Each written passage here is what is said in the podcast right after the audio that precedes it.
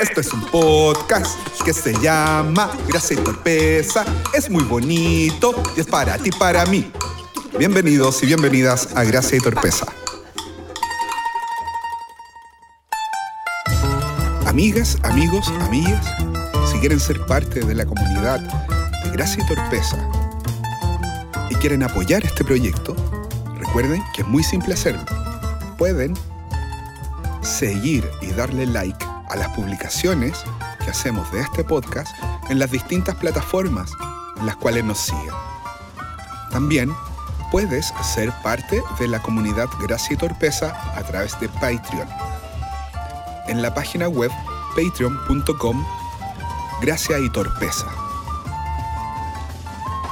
Y también, si quieres ser parte y quieres apoyar esta comunidad y tienes un negocio o un producto que te gustaría dar a conocer, puedes ser parte de nuestros auspiciadores. Te invitamos a participar, a ser parte y gracias por estar en Gracia y Torpeza.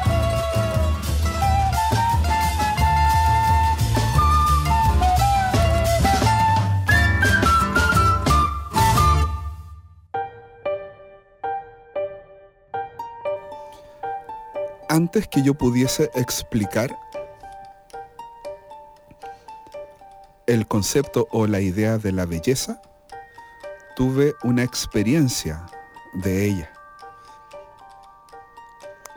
Yo estaba en kinder, en un colegio pequeñito en la localidad de Casablanca, Valparaíso, quinta región de Chile, y tenía una compañera, una compañerita, con pelos amarillos y ojos grandes verdes, mejillas rosadas. Y en ese minuto, cuando yo la vi, em, como que algo me pasó adentro que estaba frente a algo, que en este caso ese algo era un alguien eh, que era hermoso, que era hermosa. Eh, me atrapó su belleza.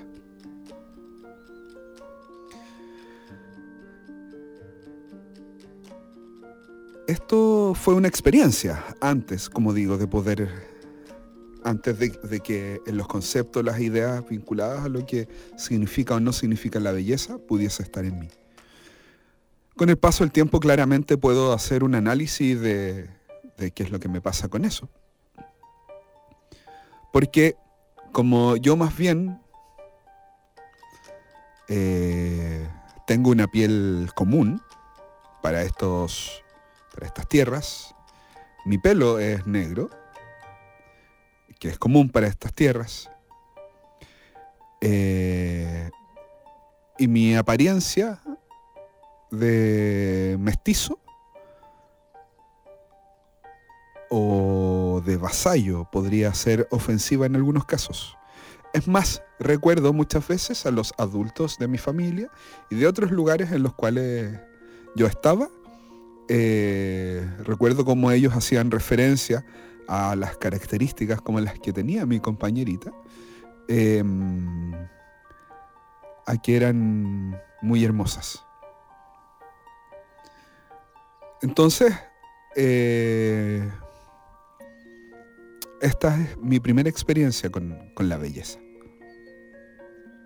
Que no recuerdo, como niño de 5 años, no recuerdo si, si ha, ha, tenido alguna otra como distinción. Incluso no recuerdo, por ejemplo, que me haya gustado o que haya habido como algún impulso de querer darle besos, pero sí como de admirarla, de mirarla, de poner mis ojos en ella porque consideraba que era linda en estos ojos de un cristiano chiquito. Entendiendo que eh, era muy validado el ser rubio de ojos claros en este entorno en el cual yo vivía eh, y que yo no lo tenía, puedo hacer esa distinción que esta admiración puede haber estado teñida por estas ideas. Pero les invito a algo. ¿Qué les parece si observamos otras bellezas? ¿Qué les parece si hacemos este ejercicio? Ahí donde estamos, donde están escuchando. Piensen en alguna mirada que hayan concebido como bella.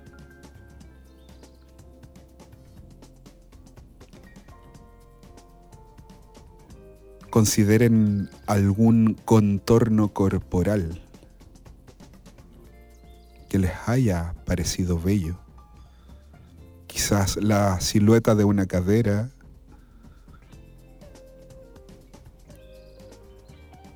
la forma de una espalda, el grosor de un brazo, la delicadeza de una mano. Observen alguna belleza que hayan encontrado en alguna canción que resuena dentro de ustedes. O quizá una pieza musical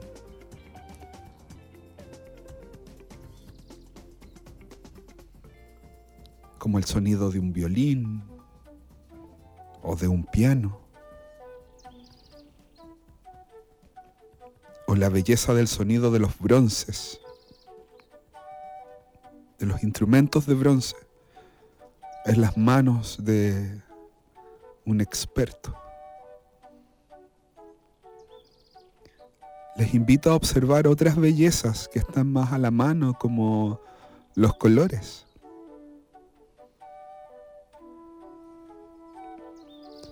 los colores que hay afuera de tu casa, adentro de tu casa.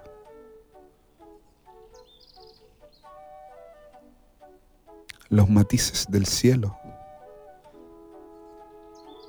de las nubes, la belleza de los aromas, la belleza de los rostros sonriendo. la belleza del movimiento del cuerpo, como cuando danza, como cuando se contorsiona, como en el gesto, el movimiento del atleta, o de ti mismo, de ti misma, mientras tienes la oportunidad de tomar conciencia de ti mientras estás teniendo un encuentro sexual. Detente en la belleza de las historias.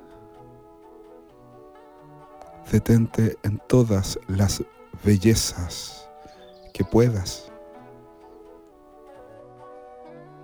Hemos hablado mucho de dolor, mucho de sufrimiento, de oscuridades, de culpas. Pero fíjate que también nos podemos detener a mirar las bellezas. ¿Y por qué? Porque si te detienes un poquito a admirar la belleza, vas a observar que la belleza te expande.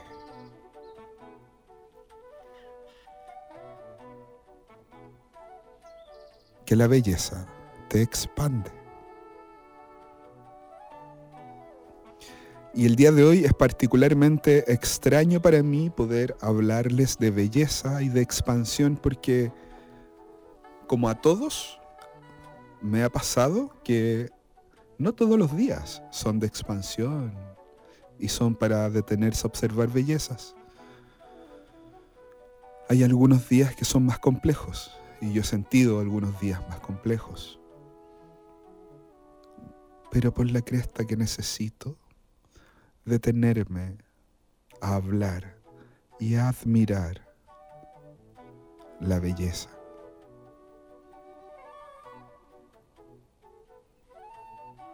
Y si nos referimos a otras bellezas, que quizás no están tanto en la estética, en el significado de belleza en cuanto a estética, sino más bien en el significado de belleza en tanto experiencia, como la experiencia de estar conmovido,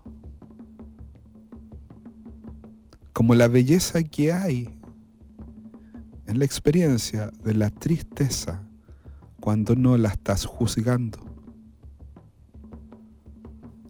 como la belleza detrás de la experiencia de la ternura, de la experiencia del cariño, de la experiencia de la incondicionalidad.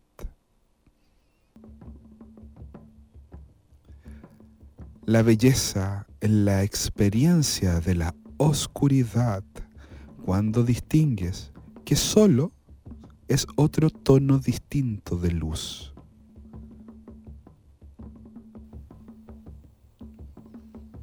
¿Qué te parece la belleza del vacío. ¿Qué te parece la belleza del todo? ¿Qué te parece la experiencia de habitar en la fuente donde está todo y todo está bien? En esa fuente en donde se funden creador y creación, creadora y creación. La belleza del propósito, que es personal y que es único.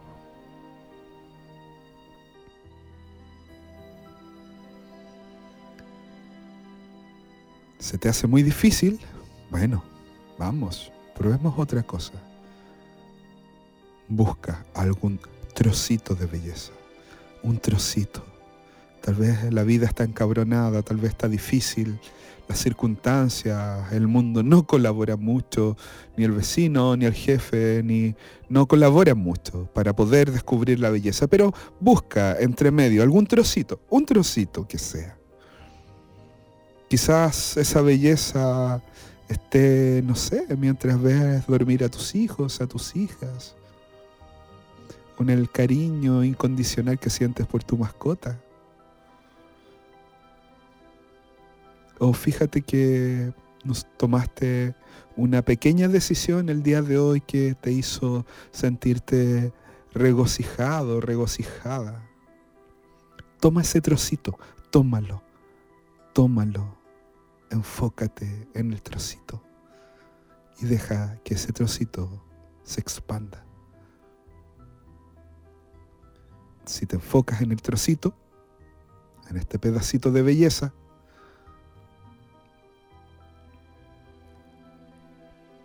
lo demás se va disolviendo y vas encarnando la belleza y la sensación de la belleza.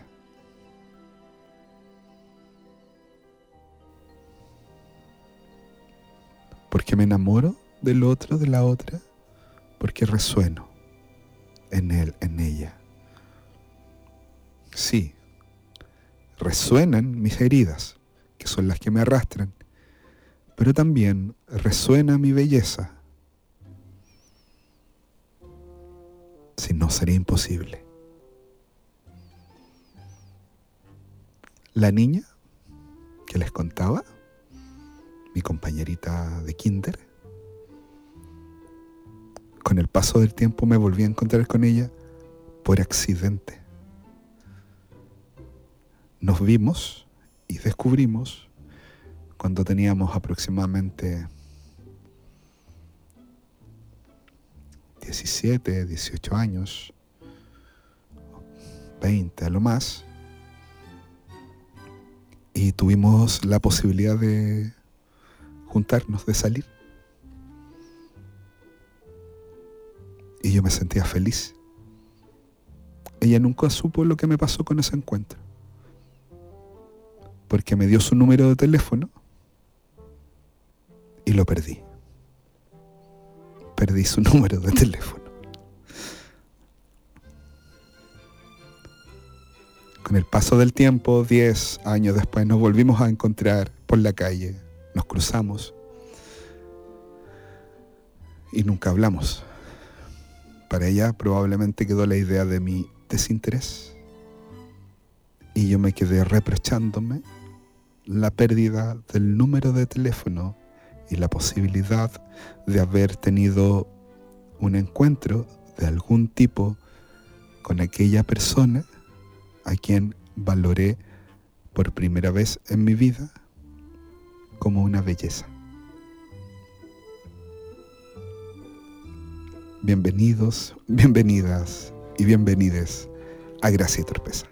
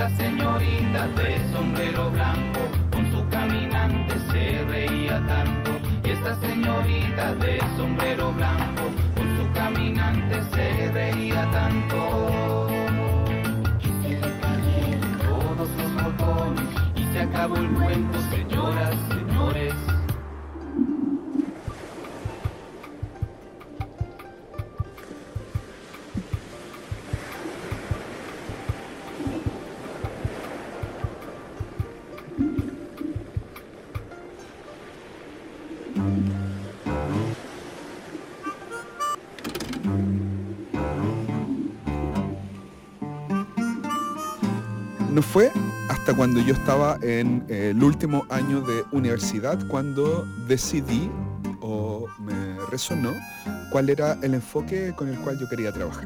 Lo he mencionado otras veces. Pero eso requirió un proceso.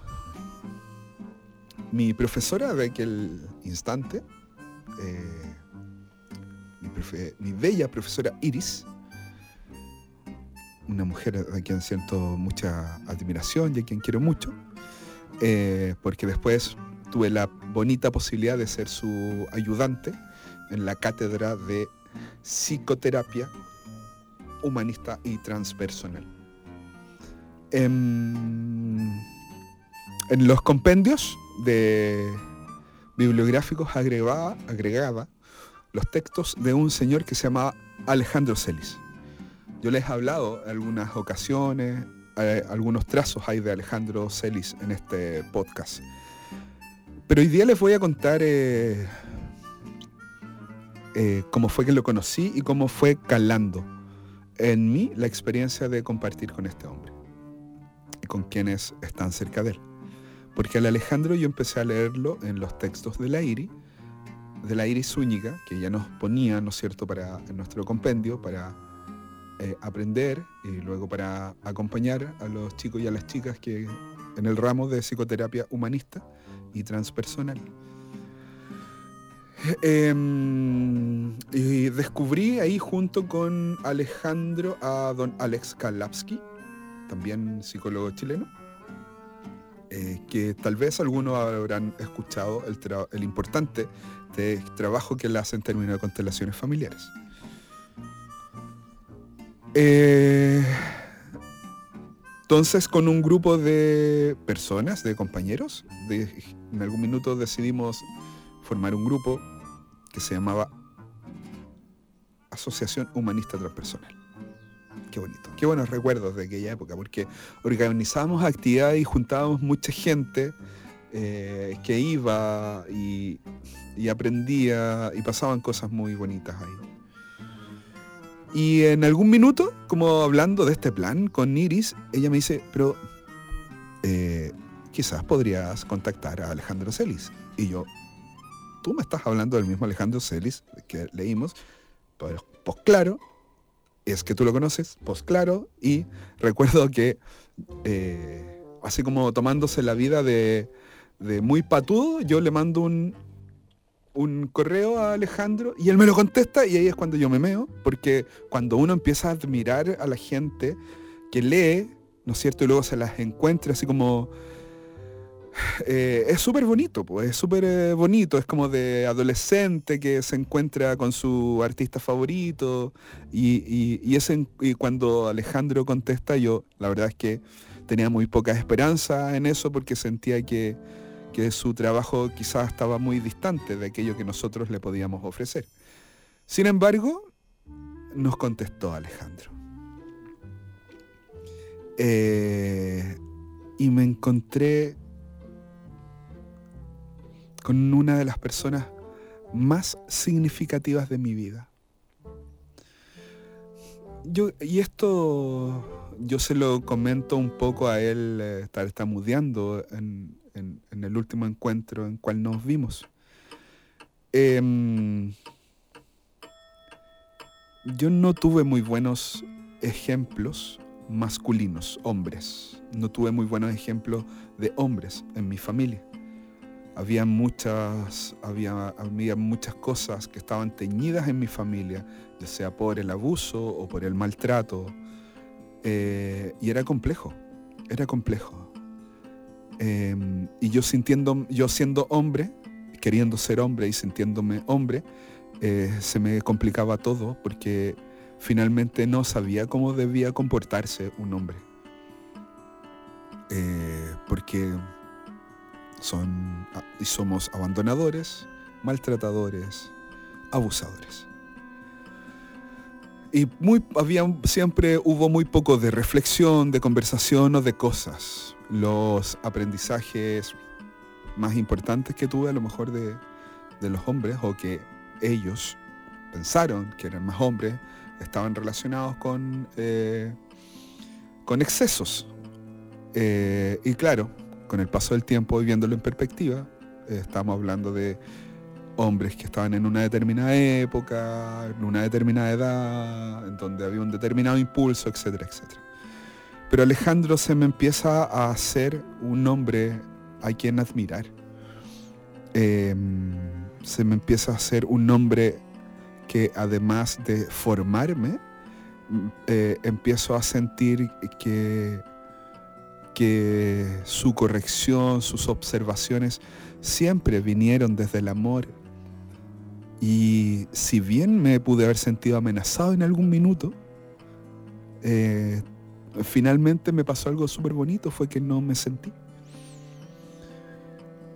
Porque logré comprender que había una coherencia en todo esto.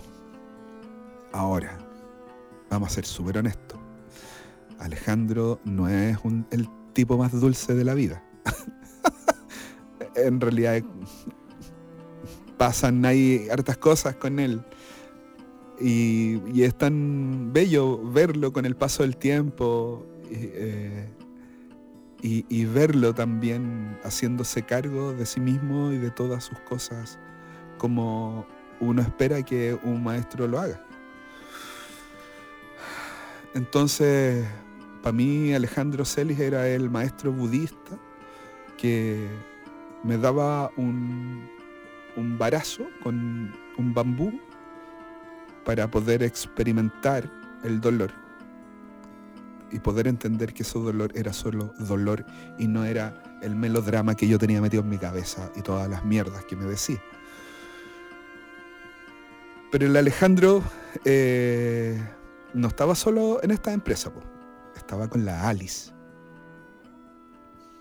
Que la Alice es una mujer eh, extraordinaria y esa complementariedad que tienen los dos es chistosa eh, y a veces, y lo fue muchas veces, incómoda, eh, pero me encantaba la claridad y la honestidad de su comunicación. Em, y, la forma y la certeza que tenía la Alice de poder encaminarnos también en esta, en esta formación. Eh, me encantaba ver este contraste del Alejandro y la Alice, de cómo uno siendo tan de pronto tosudo, pero confiando, y la otra, y la Alice así como, ya, sí, pero vamos con un poquito más de cariño, ¿no es cierto? Eh, bajémosle un poquito, no satanicemos tanto. Y, los aprendizajes, lo, lo, que iba ocurriendo en, en, los encuentros que teníamos con ellos, en, en la formación del Instituto de Expansión de la Conciencia Humana, eh, que acaba de cumplir 25 años, en donde hubo un encuentro muy bellísimo. Todo lo que iba ocurriendo ahí tenía un sentido y estaba sostenido por la certeza de la experiencia, del, del experiencing. Pero no solamente de eso, sino que también como del haber tenido un camino. Eh, bueno, ellos tuvieron la posibilidad de encontrarse con gente maravillosa con quien trabajaron, con quienes, eh, por quienes fueron acompañados también en su propio proceso. Pero no termina ahí la cosa, porque en esta formación, en estos encuentros, ¿cierto? Quedaba otra parte, en donde eh, aparecía una señora de, edad, de pelo blanco, delgada, estilizada, eh, que se llama Ana María. Y ella era nuestra supervisora clínica.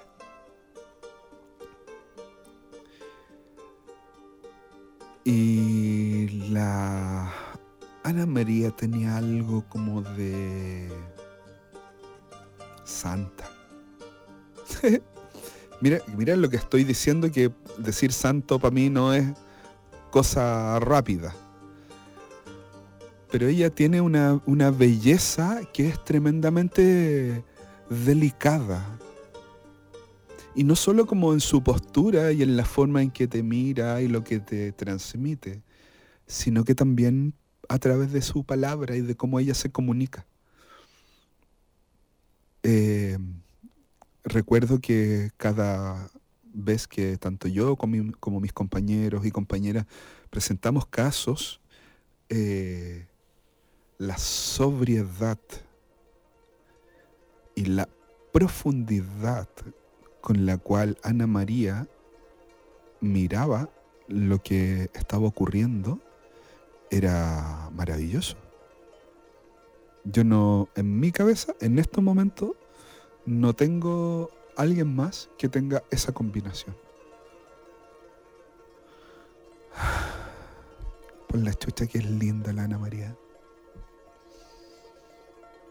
Em, la Ana María, el Alejandro, la Alice son, para mí, son gente especial, eh, gente rara. Recuerden que la semana pasada, o el capítulo anterior, perdón, confesé que este espacio se llamaba Gente Rara. Y para mí ellos son gente súper rara, que no están a la vuelta de la esquina. Son generosos en conocimiento y en compañía. Son súper generosos al llevar 25 años alentando a quien esté disponible para tener un pasar por los días que sea distinto. eh, Alejandro, yo hablé como de un artículo, pero él tiene un libro que se llama Nostalgia de Infinito. Nostalgia de Infinito. Eso habla de la certeza del Alejandro, de ese palpitar que está en la profundidad de nosotros.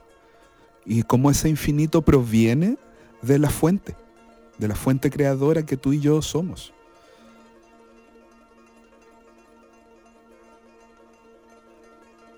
¿Y cómo nos contactamos con eso? Él propone otra idea que se llama honestidad radical. Honestidad radical. Porque él entiende que es el camino para poder encontrar. Ese accionar que nos va a, que nos va a, hacer que seamos más nosotros y menos los demás. Más nosotros y menos los demás. Los filósofos en algún minuto se hablaban de el nosotros y lo otro, refiriéndose a lo otro como Dios, a lo otro que está por allá. No hay otro por allá. La nostalgia de infinito, ¿sí? Es como esta sospecha que no nos va a llevar a lo otro, que es infinito. Nos va a llevar al adentro, al nosotros. Esa es la propuesta de esta gente rara. Em, yo eh, les declaro mi amor. Eh, si a ustedes les gustaría tener una experiencia de este tipo y conocerlos, lo pueden hacer a través de eh, las actividades que hacen del Instituto de Expansión de la Conciencia Humana. En Instagram lo encuentran como eh, arroba expansión instituto.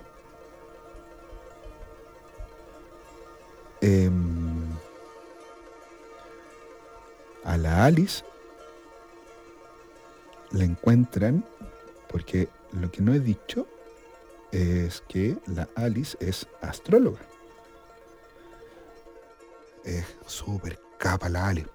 Yo, yo les voy a confesar algo. Eh, yo intenté aprender astrología, no con la Alice, pero sí con una discípula de la Alice, con alguien que aprendió de la Alice. Y se me hizo un ejercicio eh, un poco eh, difícil. No, yo no soy tan listo. Pero es bellísima la astrología. Y la forma en que ella la lee es notable la Alice la encuentran en astrología-y-transformación. Por si quieren, se animan a tener experiencias de aprendizajes con ellos. En eso. Esto es gente rara. Esta es la gente con la cual uno se encuentra y le hace sentido y, oh, andamos en el mismo camino. Me pasó que en este aniversario del instituto, lo comenté ese día, em, como uno tiende a andar más o menos solo por la vida y siempre está como esa cosa del drama, ay de mí. Cuando llegué y vi mucha gente, me dio tanta alegría, tanta alegría saber que hay más gente rara. gracias Alejandro, gracias Alice, gracias Ana María.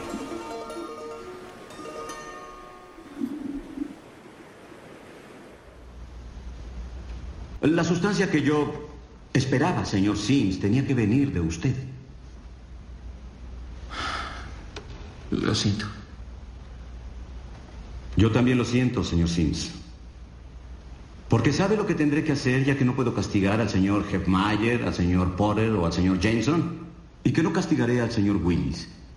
Es el único en este incidente que aún merece ser llamado un nombre de Bird. Voy a recomendarle al comité disciplinario? Que lo expulse, señor Sims. Los está encubriendo y es un mentiroso. Pero no un soplón. ¿Disculpe? No, no lo disculpo. Señor Sims. Todo esto es una mierda, señor Trask. Por favor, cuide su lenguaje, señor Slade. Está en la escuela Baird, no en una barraca. Señor Sims, le daré una última oportunidad de hablar. El señor Sims no quiere hacerlo. No quiere esa etiqueta de aún merece ser llamado un hombre de Bert. ¿Qué rayos es eso? ¿Cuál es su lema aquí? Muchachos, delaten a sus compañeros, salven el pellejo porque si no lo hacen serán quemados en la hoguera. Bien, caballeros. Cuando la mierda llega al cuello hay algunos que corren y hay algunos que se quedan. Y aquí está Charlie enfrentando el fuego y ahí está Josh ocultándose en el bolsillo de papá. ¿Y ustedes qué hacen? Van a premiar a George y a destruir a Charlie. ¿Ya terminó, señor Slade? No, apenas estoy calentándome. Alguien aquí, no voy a decir quién, ofreció comprarlo. Solo que Charlie no está en venta. Está fuera de orden. El que está fuera de orden es usted. Y ni siquiera sabe lo que es estar fuera de orden, señor Trask. Se lo enseñaría, pero estoy viejo, muy cansado y desgraciadamente ciego. Si fuera el hombre que era hace cinco años, a este lugar lo habría hecho pedazos. ¡Qué idiotez! ¿A quién cree que se está dirigiendo? A pesar de estar ciego, señor, hubo un tiempo en que podía ver. Y tuve que ver a muchachos iguales a estos, casi niños, amputados de uno y hasta dos de sus brazos. Pero no hay nada tan cruel como un espíritu amputado. No hay prótesis para eso. ¿Usted cree que está enviando a este espléndido soldado de vuelta a su hogar en Oregon con la cola entre las patas? Pero yo digo que lo que están ejecutando es su corazón. ¿Y por qué? Porque no es un hombre de Bear. Un hombre de Bear. Si hieren a este chico serán los viles de Bear todos ustedes. Y Harry, Jimmy y Trent, donde quiera que estén, váyanse al carajo. Señor Slade, se terminó. No he terminado. Cuando venía llegando, escuché estas palabras. Cuna de líderes. Pues cuando el arco se rompa, la cuna caerá y ya ha caído aquí. Ha caído. Educadores de hombres, creadores de líderes, mucho cuidado con la clase de líderes que producen aquí. Yo no sé si el silencio de Charlie el día de hoy es bueno o no. No soy juez ni jurado, pero les digo esto.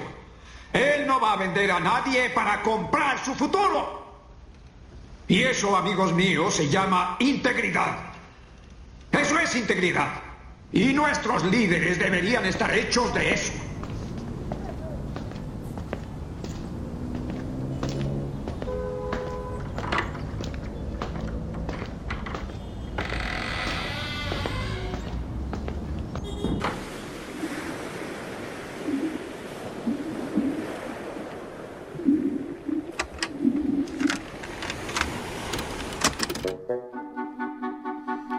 Lo que seguramente ustedes han escuchado, visto, eh, quienes hayan, no sé, eh, buscado algunas referencias respecto. ¿Qué significa? ¿Qué es? Iluminarse, despertar y... Y todas esas ideas tan nefastas que de pronto nos hacen tan mal y que nos roban la experiencia porque estamos constantemente aspirando a lo uno a lo otro. Pero bueno, historia. De Real. Real historia.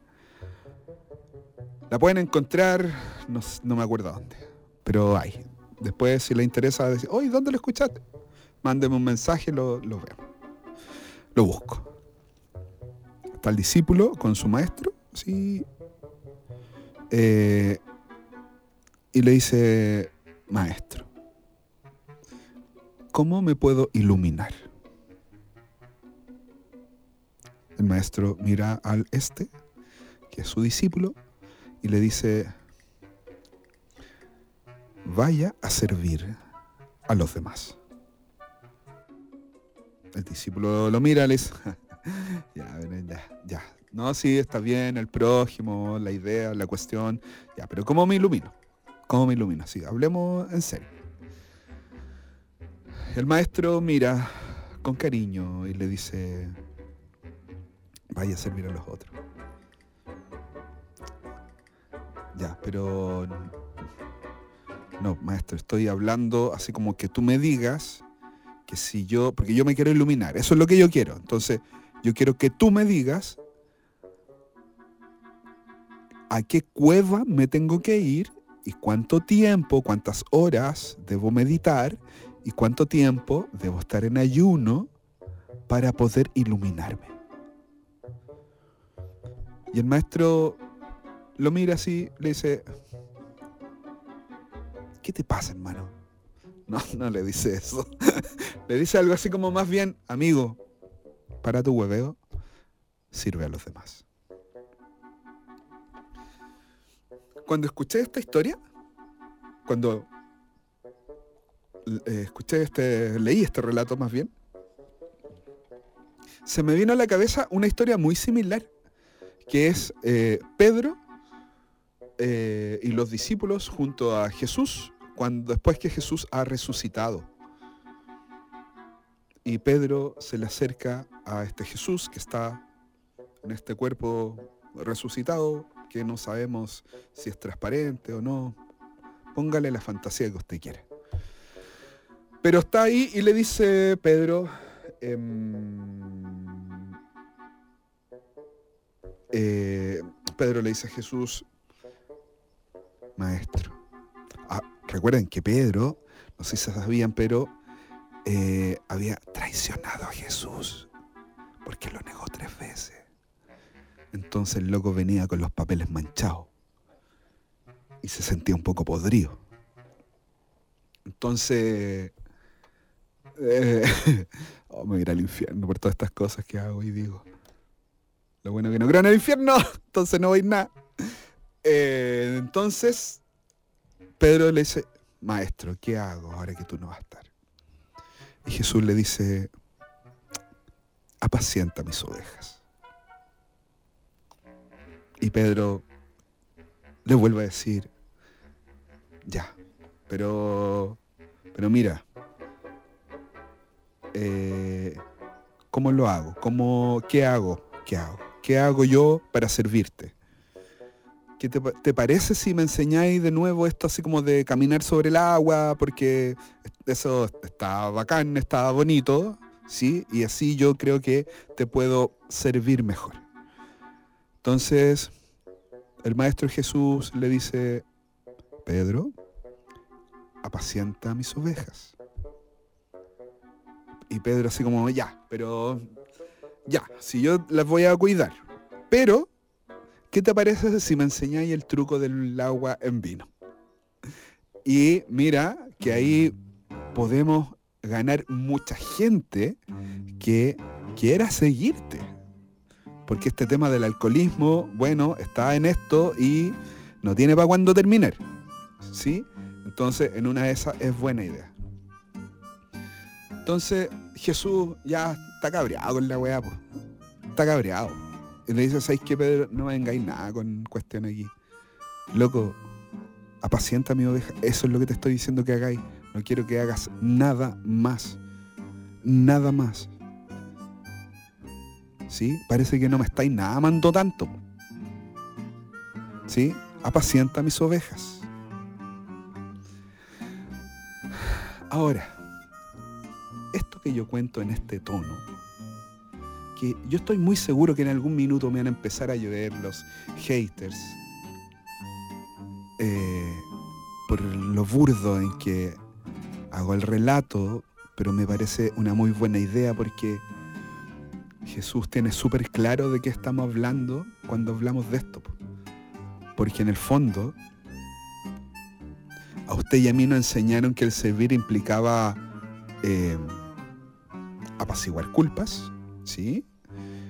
Eh, significaba, hmm, no sé, devolver la mano, agradecer, eh, no sé, ¿sí? Y todas esas manipulaciones que, no, que incorporamos de, de tan buena manera. Pero, ¿qué te parece si te propongo esta idea? Lo importante del servicio al otro es que el otro es mi espejo. Que la otra persona es mi espejo. Por tanto, servir al otro servir a la otra persona es inevitablemente hacer algo por mí.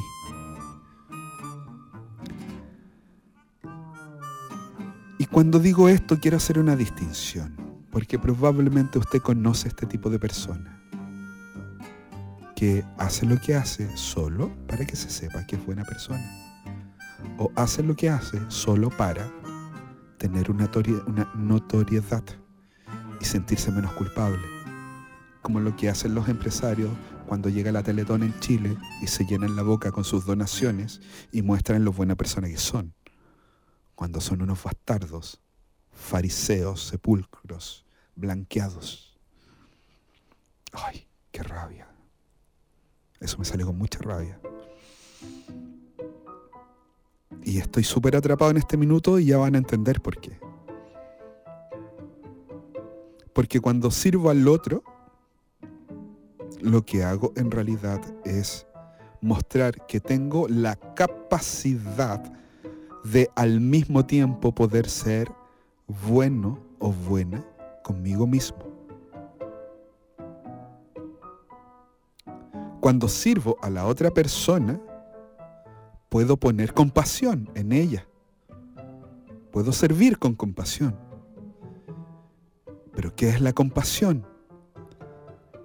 Y esto es una definición de Marcela Moreno. La compasión es presencia plena, sin juicios hacia el otro. Presencia plena, sin juicios al otro. ¿Sí? ¿Te puedes parar frente a un otro, frente a una otra, sin prejuicios? Eh, sí, eh, no, la verdad es que no. Con algunas personas, no, no es de algunas personas. No, no es de algunas personas. Es de todos. Es para todos.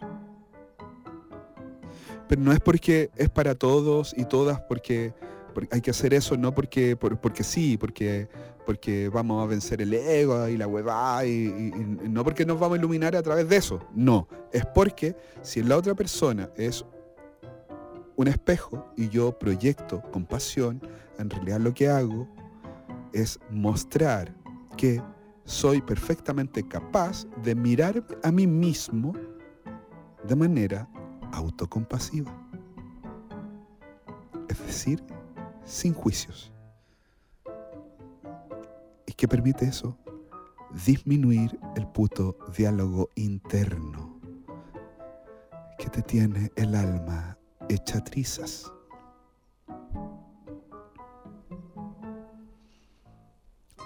Y si soy capaz de poner esta ternura en el otro, en la otra, de mirar con compasión, también podemos hacerlo con nosotros mismos. Pero claro, pues, no tiene ningún chiste, no tiene ninguna gracia ser bueno, ser buena con aquellos que también lo son con nosotros.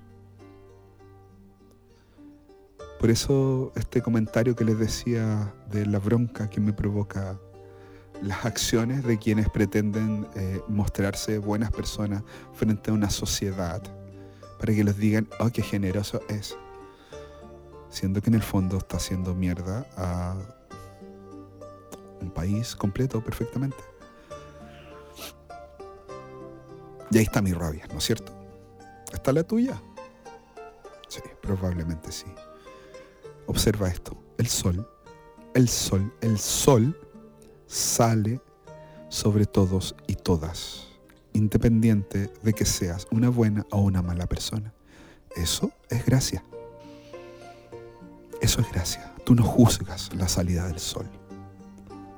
Lo das por hecho. Y es para nosotros, es para ti y es para todos. Está difícil, está muy peludo esto. Cómo salimos, porque somos solo personas. Yo no me estoy poniendo acá desde una posición que implique una superioridad de ningún tipo, porque no la tengo. Y mi trabajo en esto es poder mostrarte y decirte hey, vamos a estar quietos y en silencio un rato para poder ver esto que nos está pasando. Callar ese diálogo interno o si no, callarlo al menos observar cómo es que ocurre. ¿Qué pasa si te tratas con ternura?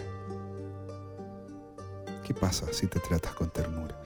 ¿Qué pasa si te tratas con ternura a ti primero, a ti primero, y luego tratas a los otros con la misma ternura? Es que yo puedo ser bueno con otras personas, pero no me sale salir bueno conmigo mismo.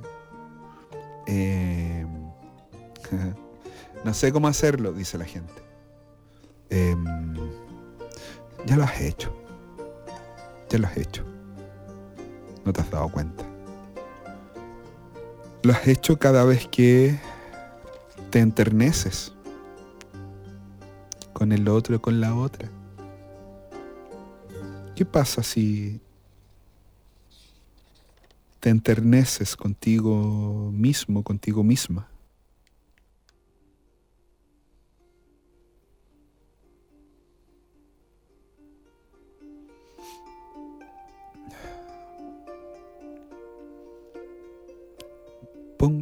Tus manos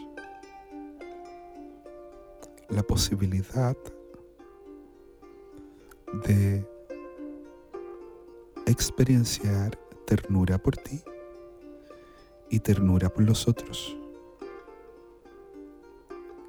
Te invito. Ya lo has hecho, puedes volver a hacerlo. Lo has hecho cada vez que te has permitido ser sin cuestionarte, independiente de las heridas, de los traumas, o aun cuando estos han dolido, poder mirar con ternura y con cariño esa experiencia que has tenido, puede que sea una de tus mayores conquistas. Y ahí en donde están todas nuestras ternuras, todas. En una sola habitan todas. Porque si puedes hacerlo una vez, la puedes hacer todas las veces. Expresada de distintas maneras.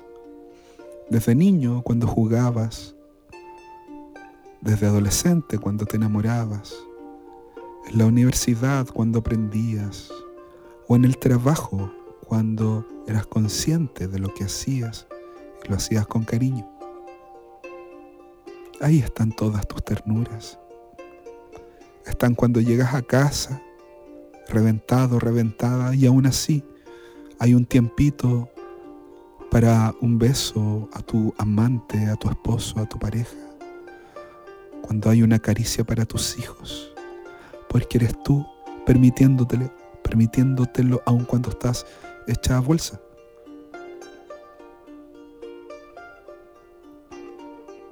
Ahí están todas tus ternuras. Lo demás es cliché y lo dejamos para otras personas.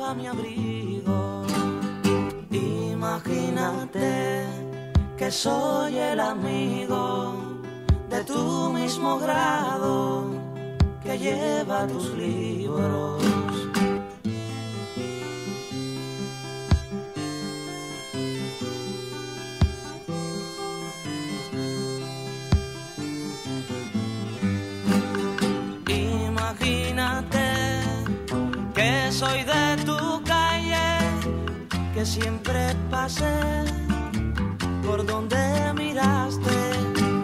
Imagínate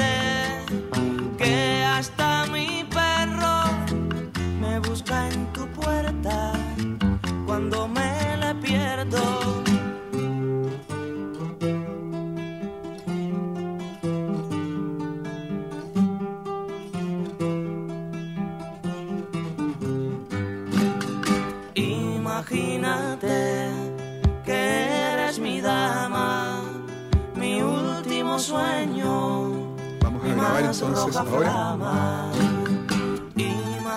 el cierre del capítulo que número somos 6. Nosotros, tú y yo para siempre. Se llama Todas que nuestras ternuras. Del capítulo número 7, perdón. otro. Vamos con el cierre de este capítulo. Y dice así. Y dice así. Em,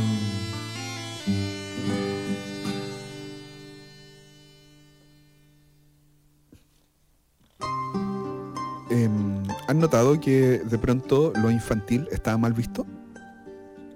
¿Sí? Que es como... Es que eres tan infantil. ¿Han notado que la palabra infantil, que nosotros tenemos muy asociado, asociada, perdón, a la inocencia, al juego, ¿no es cierto? A este deambular casi irresponsable, eh, carente de, no sé, de cualquier cosa que sea seria eh, lo hemos eh, banalizado y lo hemos traído a la adultez como algo que es indeseable.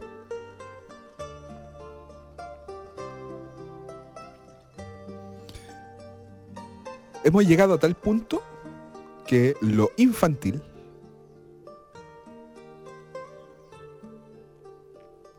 em,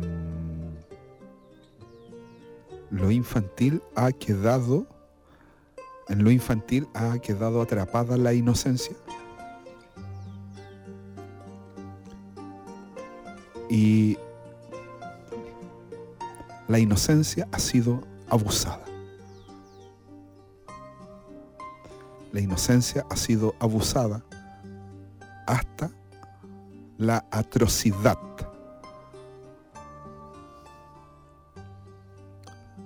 Vamos, vamos siguiendo el hilo lo infantil, la inocencia, el abuso. Y como los adultos nos enseñaron que no había que ser infantil,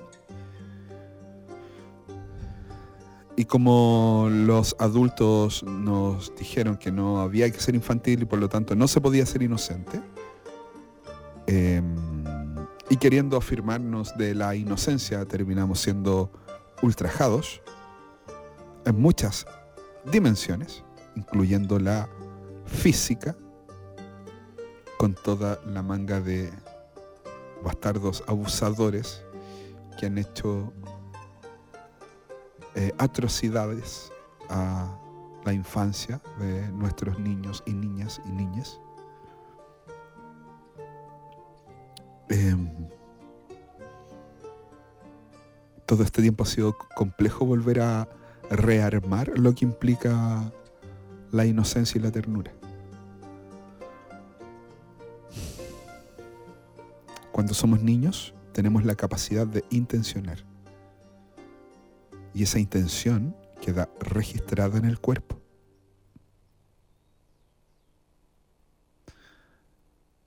¿Sí? ¿Vamos bien? Cuando somos niños tenemos la capacidad de intencionar. Y esa intención queda registrada en el cuerpo. Y como queda registrada en el cuerpo, en la adultez, la forma de acceder a esta intencionalidad es por medio de la presencia. ¿Sí? Ok. ¿Por qué es importante esto?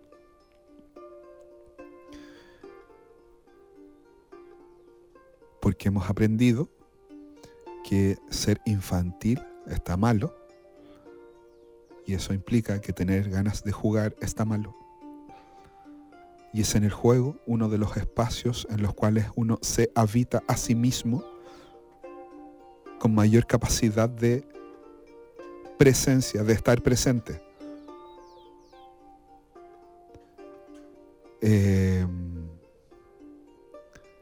Cuando nos contactamos con los contenidos que hemos vivido durante la infancia, no los contenidos, más bien con la forma de vivirnos durante la infancia, aparece algo que nos dice que eso está mal.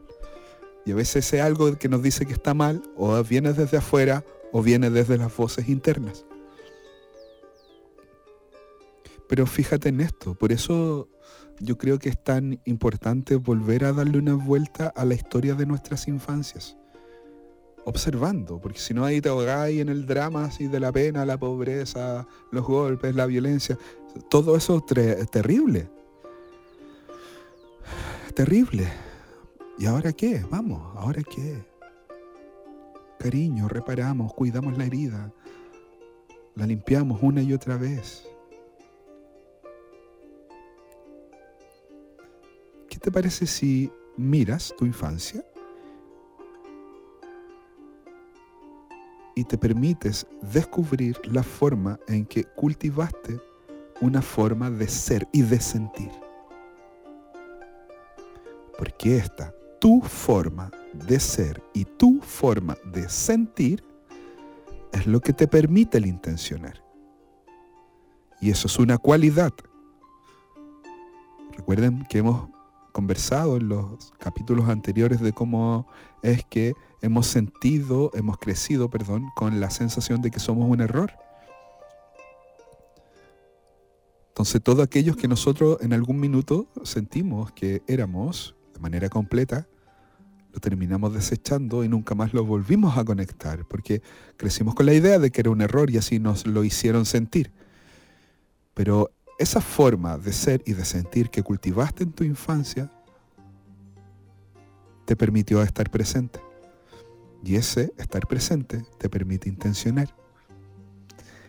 Y ese intencionar es un aprendizaje que puedes traer a la hora. Y tú, siendo adulto, podrás hacer, podrás intencionar entonces que aquello que estás intencionando se transfiera al mundo físico. Ah, ¿Qué acaba de decir? Acaba de decir esto. Tu forma de ser y de sentir que te hizo único, que te hizo única. Está bien. La forma de experienciar eso, cuando lo pones al servicio de la intencionalidad, aquellos que intenciones se transfiere al mundo físico. ¿Te parece?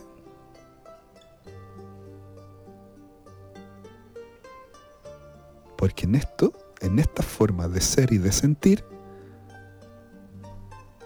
hay ternura y hay inocencia.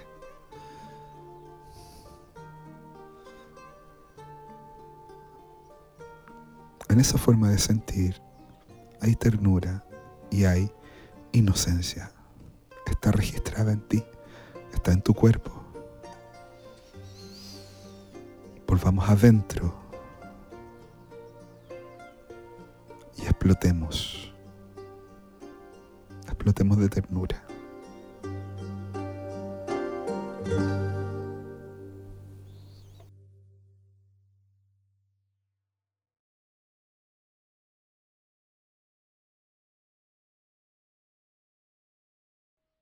Grabamos el canto.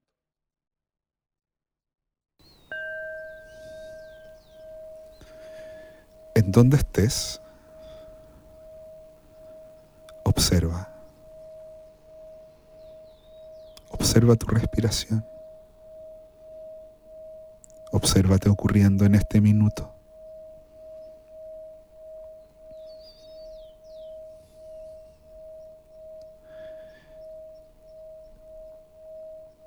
ten presente. Si algo te arrastra, vuelve una y otra vez.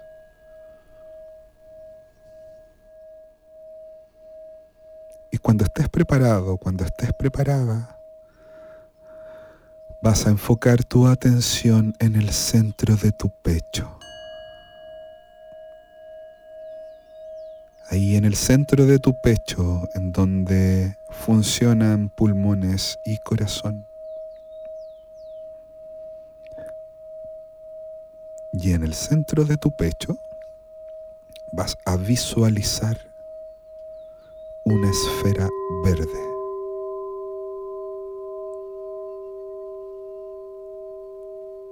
Visualiza una esfera verde en el centro de tu corazón. Y desde esta esfera verde sale un hilito que se va a contactar con la boca de tu estómago. Y de la boca de tu estómago, ese hilito va a seguir bajando hasta tu vientre, cuatro dedos más abajo de tu ombligo. Y desde tu vientre va a bajar hasta el espacio que está justo entre tus genitales y tu ano. Y se va a detener ahí. Y este hilito ahora va a traspasar este espacio y al mismo tiempo va a bajar por tus piernas, atravesando muslos, rodillas, canillas, pies, y va a descender hasta la tierra y desde el centro de la tierra se va a devolver y va a volver a atravesar todo hasta llegar a tus pies, atravesando tus canillas, tus rodillas, tus muslos, para ir a dar nuevamente al espacio que está entre tus genitales y tu ano y sube hasta tu vientre y sube hasta la boca de tu estómago y de la boca de tu estómago sube nuevamente hasta el centro de tu pecho. Y respira y toma conciencia de lo que ocurre en este lugar de tu cuerpo. Y desde este lugar de tu cuerpo, un hilito verde va a salir y va a subir hasta tu garganta. Y desde tu garganta va a subir hasta tu entrecejo. Y desde tu entrecejo va a subir hasta la coronilla de tu cabeza. Y desde la coronilla de tu cabeza va a subir hasta el espacio que está un metro más arriba de ella. Y desde este espacio, este hilito verde que está un metro más arriba de tu cabeza, va a continuar subiendo. Y va a subir hasta el centro del universo. Y va a volver. Y va a atravesar el espacio que está un metro más arriba de tu cabeza. Y va a bajar hasta la coronilla de tu cabeza. Y va a bajar hasta tu entrecejo.